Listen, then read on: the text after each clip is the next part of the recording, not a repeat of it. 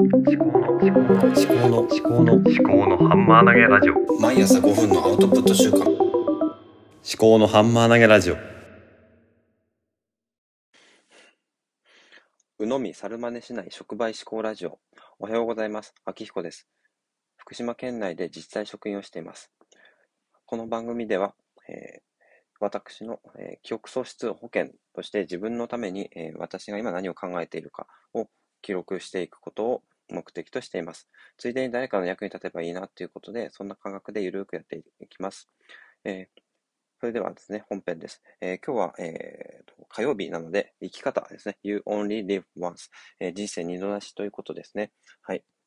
で、先先週ですね、前回は健康に生きてやりたいことをやりきって死にたい。あと、お天道様が見ている。っていうのは、まあ、この SNS 時代で、えーこの発信をしていれば、まあ、いつ誰が見ているかわからないけれども、誰かに見られているという状況を、まあ、自分で作り出せるということですね。ななので、まあ、何もしないでいると、あの、誰にも見られない。で、そうすると自分の、えー生き様っていうのが、まあ、なんていうんですかね、そのフィードバックを受けないっていうことだと思うんですけども、私は、まあ、こんな、名もない、まあ、名前は私ありますけど、その、なんていうんですかね、えっ、と、有名でも何でもない、こんな、えっ、と、一人の人間が、あの、発信しているものが、誰に聞かれているかとか、そんなことは、まあ、考えてもしょうがないと思うんですが、まあ、いつ、誰が、あの、聞くか、まあ、私が死んでから聞かれている可能性もあるんですけども、えーまあ、そういうふうに、そういう状況に、こう、自分を、なんですかね、置くっていうことで、あの、自分の背筋が伸びるということかなと思います。あともう一つは優先順位を、まあ、決める。で、人生の優先順位は、まあ、とにかく、まあ、私の中ではまず家族なんですけど、ただ時間割的な、あの配分でいくと、仕事にかかずらわってる時間が、かかずらわってるって言い方はちょっとうまくないんですけど、まあ、仕事、どんな方もそうだと思うんですけど、家にいる時間より仕事をしている時間の方が長いっていう人が多いんだと思いますね。でも、仕事っていうのは、うん、どっちかといえば私にとっては目的ではなくて手段かなと。生きるための手段。で、仕事の中で自己実現していくとかっていうことはあんまり考えない方が良くて、家族とあの幸せに暮らすための時間を確保するためにお金を稼いで、で、必要最小限の仕事の時間を、えーにしてですね、早く家族と過ごす時間を多く取りたいっていうことだと思います。ちょっとなんか話がまとまってないですけど、先週はそんな話しました。で、今週なんですけども、今、あの、ノートの方で記事を今準備してまして、下書きですね。あの、中学校の卒業文集から、あの、私がその時どういうふうに考えていたかとか、そういうのを、中学校の卒業文集をもう一回振り返りながら、ノートの記事にしようかなっていうことをやって、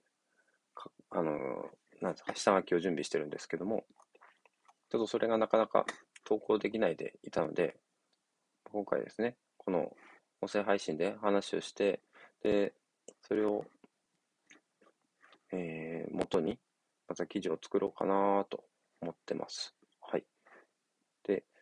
小学校の卒業文集の記事は書いたんですね。夢っていうことで。夢っていう題名なんですけども、まあ夢はありませんっていう一文から始まるというですね。で、結局、オチは、オチというか、まあ、結論は、えっ、と、具体的な職業の夢じゃなくて、あの、自分の利益だけを考えない、そんな人間になりたいと。まあ、生き方のことをその時からなんか考えていたって、まあ、なんか、今の私より大人なんじゃないかって思ったんですけど、で、3年経って中学校の卒業文集ですね、オンっていう題名ですね。で、この3年間僕の身にとても大きな変化が起こったと思いますっていうことで話しています。で、変化したのは何かっていうと性格だっていうことですね。で、私は、まあ、なんていうんですかね、まあ、小学校のその夢とかって言ってる時点で、なんかこう、硬いんですね。あの、正義とか、なんか、正しいことで、これ母親の影響が強いのかと思うんですけど、母親って正義感が強い、えー人間だったんですね。まあ、今もそうなんですけど。で、結構私言いたいこととかどんどん言ってたんで、あの、こういろんな人とこう、ぶつかってたんですね。なんか、ヤンキーみたいなやつとか、うるさいやつとか、そうですね、黙れとかっつって。で、1、2、3年で、まあ1年の時は、からですね、まあ特設陸上部、あと2年の時卓球ですね。あ、2年だ、卓球はずっと3年間やってたんですけど、まあ陸上の話はちょっと、まあ自分史で今度話しようかと思うんですけど、そうですね。で、2年の後半で、そう、卓球部の人たちがこうみんな面白くて、で、こう、私がこう変わっていったんですね。あの、ユまあ、ユーモラスになっていったっていうんですかね。で、3年の時に、まあ、学級委員長になったっていう事件があったっていうことで、家族が驚くというね。立候補じゃなくて、まあ、なんだ、推薦だったようなんですけども、うん、そうですね。だから、まあ、そう、本当に小学校の頃自分考えると、本当に人前に出るなんてありえなかったんですよね。だから、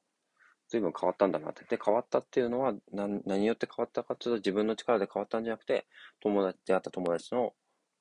の力で変わ、まあ、との相互作用で変わったっていうことで、まあ、これは触媒思考だと思うんですけど、はい。ということで、まあ、積極的になったっていうことですね。うん。だから、